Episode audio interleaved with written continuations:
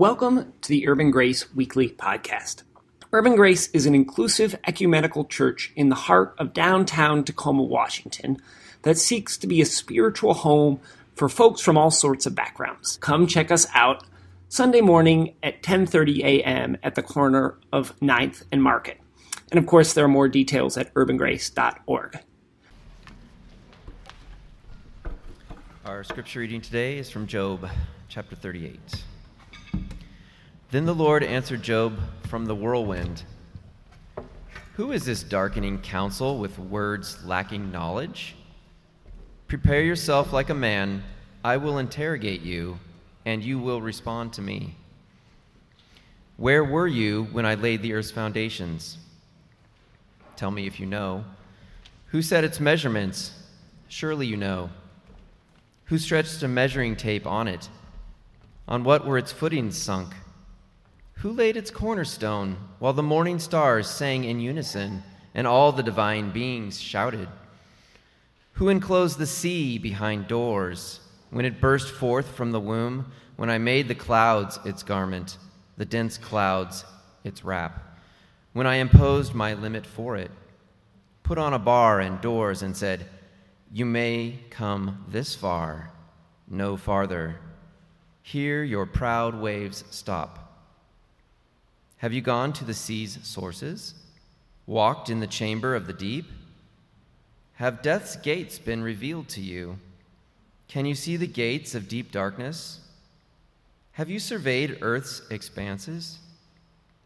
Tell me if you know everything about it. This is the word of the Lord.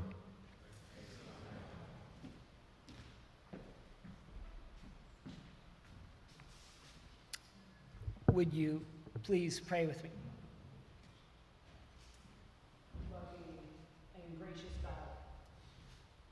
We give you thanks for your spirit that saturates the whole earth, that fills every inch of creation, that is present even now.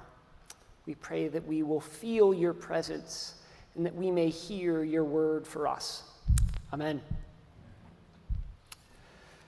So today is the seventh Sunday in our like our summer series on spirituality. And we are focusing on spirituality because of a growing awareness that, that we spend a lot of time discussing what we believe about God, but we don't always spend a lot of time talking about how we connect to God. And that, that lack of attention is is probably not because we all have like amazing spiritual lives and we don't need any help, but because we maybe feel li- like the opposite. Uh, that our spiritual lives are a little dry, and maybe we feel disconnected or a little ashamed about that. And I know that doesn't apply to everyone. I'm sure many of us have great, rich spiritual lives, but even if that is the case, it feels wise to keep learning about spirituality, largely because there are a lot of different aspects of spirituality, of Christian spirituality, that we might not know about uh, or grown up with. And spirituality is what animates our faith and connects us to God. So that's sort of what we've been up to this summer. Um, we've looked at, oh, I don't know, prayer and engaging our bodies in worship. We've looked at writing and social justice and meditation. And today, we're going to talk about beauty and awe. And we, we sort of got here to beauty and awe um, by beginning our discussion around the spirituality of art. And, and, I think, sort of, how I meandered my way here is because I, I do this dumb little thing where I sort of try to like pick my most sacred moment of the year. Uh, so, like, just whenever I have some moment that feels, I don't know, transcendent, I stop and pause and try to memorialize it. I tell myself, remember this moment and remember how you feel right now. And, and I notice that, uh, particularly over the last couple years, a lot of these sacred moments have come through art. And, and art can provide all kinds of spiritual value. It, it can inspire us, it can tell us deep truth. But what I noticed is that my particular spiritual moments uh, to happen when art caused an overwhelming sense of awe. Just this last year, the one that really stood out to me was a concert that I was at, or a show uh, that was uh, like live dance uh, and live music. And uh, I, I just sat there. For an hour, I was glued to my chair, knowing that this, this beautiful moment was about to pass. But in the meantime, I was consumed by some beauty that felt bigger than me, beauty I didn't create, beauty I could not create. And, and I didn't think about this until I had to write a sermon on it, but we have a word for this in church. It's called reverence. That feeling we get when, when we get a sense for our smallness or our limitations. And, and not because we are insignificant or we are worthless, but more like we are in the, in the orbit of something awesome. And, and of course, this doesn't always or only come through art. It, I know the first time I watched the documentary Blue Planet, have you all ever seen that? It's, it's one of those Earth documentaries, it's on Netflix. You should totally watch it. Uh, as I watched it, I was overcome by the fact that 99% of the living space on our planets is in the oceans. A, a majority of life on Earth exists, not on land, but under the seas. And that, uh, that just sort of uh, overwhelmed me a little bit and changed how I thought about myself in relation to the world. It, it made me a little bit more reverent. And this might sound just like, uh, I don't know, hippy dippy spirituality for crunchy liberals in the Pacific Northwest. and it might be hippy dippy spirituality for crunchy liberals in the Pacific Northwest. But, but God's first language is beauty. The first chapter of the Hebrew Bible is a poem describing how God created with liquid lines of light and dark, how God called forth stars and sun and a world that was blooming with fresh life. And from those first moments, God has been speaking with beauty with, with Abraham uh, illuminating the night sky, telling Abraham about his many descendants in a bush that, that burst into flame through the embrace of broken, failing flesh and broken, failing people. God speaks through beauty. So, when the Bible turns to the question of suffering, of human suffering, God responds with a call to awe and reverence. We actually talked a few weeks ago when we were talking about the spirituality of writing, uh, about the book of Job, and how it uses creative writing to explore suffering. And in that, in that tale, in that story, Job's world falls apart. It just gets worse and worse and worse. So his friends tell him, You can call out to God, but God will never respond. But then, 38 chapters in, God does respond. But not by explaining away Job's suffering, because there is no sufficient reason for the suffering that we endure. Instead, God reminds Job of the beauty and the magnitude of creation. It, it feels that, that scripture that Joel read, it, it feels like God is telling Job, yes, yes, you are suffering. I won't dispute it, I won't try to explain it. But before it consumes you, Take a look around. Have you seen the stars? Have you ever thought about how you got here? How any of this got here? And in response, Job is silent. And we don't know what, we don't know if Job liked God's response, which I actually really appreciate because it feels like, feels like it honors Job's suffering. It, it leaves open the possibility that when we're in the midst of suffering, we might not be able to just snap out of it. Even true words from God might not help.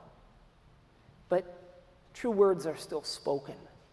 The invitation is given. God invites Job to, to shift his attention away from his present suffering. God invites Job to zoom out and see a world that's bigger than his pain. God invites Job to ponder the stars and the seas and the mountains and be filled with reverence. Yet, as we think about beauty and awe and reverence as a spiritual practice, it's a little bit tricky because awe isn't something that we can just conjure up. Never ever, never ever have I thought, oh, cool, that, minute, that meeting finished 10 minutes early. Why don't I spend that 10 minutes encountering overwhelming beauty that alters my sense of self and reorients my relationship to the world? It's not like scripture or prayer that we can schedule or build into our schedule. But we can develop practices that make us more reverent by, by opening us up to the beauty that's all around us. My, my favorite spiritual writer, Barbara Brown Taylor, uh, has a little section on this I want to read. She says that the easiest practice of reverence is simply to sit down somewhere outside, preferably near a bo- body of water, and pay attention for at least 20 minutes. It's not necessary to take on the whole world all at once. Just take the three square feet of earth on which you're sitting, paying close attention to everything that lives within that small estate. With any luck, you'll soon begin to see the souls and pebbles and ants and small mounds of moss and the acorn that's on its way to becoming an oak tree. You may feel some tenderness for the struggling mayfly the ants are carrying away. If you can see the water, you may take time to wonder where it comes from and where it's going. You may even feel the beating of your own heart, that miracle of ingenuity that does not, that works through no instruction from you. You did not make your heart any more than you made a tree. You are a guest here. You've been given a free pass to this modest domain and everything in it. So try slowing down once a day and just zooming in on the beauty that's right in front of you. Or zoom out because life gets routine. You know, we, we wake up in the morning and we find something to eat. We start thinking about all the things we need to do that day. We step outside and life looks pretty much just like it did yesterday. Same city, same buildings, same trees, all of it rather ordinary. But, what happens when we zoom out and remember that we are on a giant rock traveling through space at 67,000 miles per hour. We exist in a universe that was once smaller than a single grain of sand. And then, in one 10 million trillion trillion trillionths of a second, the universe sprang into being for reasons that we don't understand. And then, one ten millionth of a trillionth of a trillionth of a trillionth of a second later, gravity just emerged and gripped all that existed. And if that gravity had been a fraction stronger, the universe would have collapsed back on itself. And if gravity had been just a fraction weaker, the universe would not have been able, been stable enough to sustain planets. And the universe would have become an, an empty wasteland of matter and empty space, which is, of course, different than what lies beyond the universe, because nothing lies beyond the universe. The universe creates space as it expands into nothingness. And that makes no sense at all. like, our minds can't comprehend it. All we can do is stand back in reverence and awe. I, I was actually, as I, as I started looking uh, and researching reverence, I was surprised to find Carl Sagan, the astrophysicist, who, who noted that how is it that hardly any major religion, religion has looked at science and concluded this is better than we thought? The universe is much bigger and grander and more stable and more elegant than our prophets said. But instead, religion says, no, no, no. My God is a little God, and I want him to stay that way. A religion, old or new, that stressed the magnificence of the universe as revealed by modern science might be able to draw forth reserves of reverence and awe hardly tapped by conventional faiths. And that, this is actually a, uh, a spiritual practice I use. It, it, feels a little bit funny to call it a spiritual practice because that's what it is, but I used to just call it a coping mechanism for stress. Um, but I think sometimes those are uh, overlapping a lot. Sometimes when I'm stressed, I just start thinking about how I exist in this one little corner of the earth, which is in one little corner of our galaxy, which is one of 200 billion galaxies that we know about.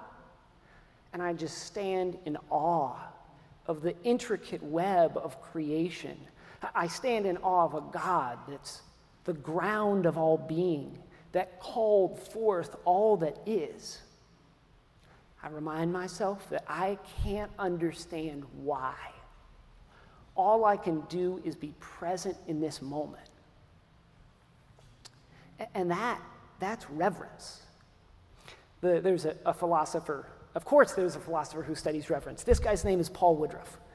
And, and he said that, that reverence is the recognition of something greater than ourselves, something beyond human creation or control. And for him, he thinks that reverence is the most important virtue.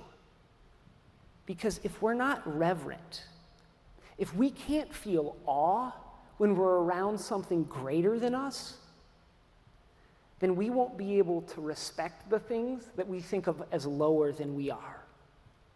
Like if we can't see a 500 year old tree as ancient and sacred, it will be hard for us to respect the little stream that flows through our yard. Because reverence leads to care. Because we care about what's beautiful, just like God taught us to.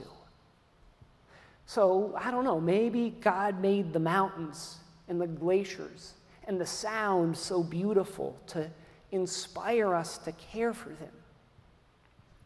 And also, I guess maybe that's one of the reasons why I find art so sacred. Because art isn't only beautiful, it also inspires us to feel reverence for one another. Like, who among us has, has watched a film and been brought to tears as we're filled with empathy and compassion? Or, or who's heard music and been baffled by the creativity and skill that we just didn't think was possible? Or, or who among us has looked at a painting and learned something about who we truly are.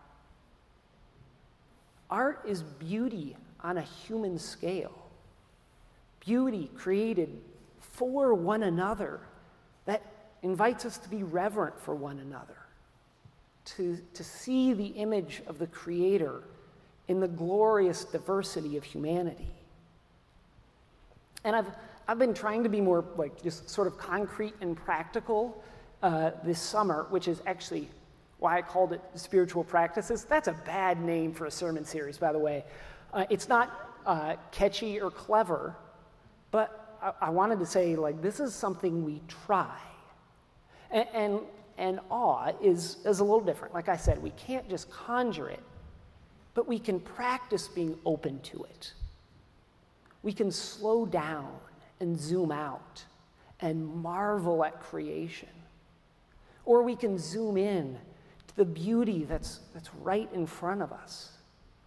We can seek out beauty on our screens, in our city, and in one another. And if we look for beauty around us, the world becomes just a little bit more beautiful, and we become a little bit more reverent. And that's my hope for us, and that's actually where I'm actually going to close. Um, because yeah usually as, as i like finish a sermon we have a little moment of reflection where the band plays a little bit of music and we have a, uh, some space to think and consider. I want to do something just a little bit differently today. Um, i'm going to play a clip of that show i went to where i found reverence and awe. Um, so nathan you want to hit the lights? Um, and now let's just take a moment to experience uh, the beauty of creation that comes to us through art.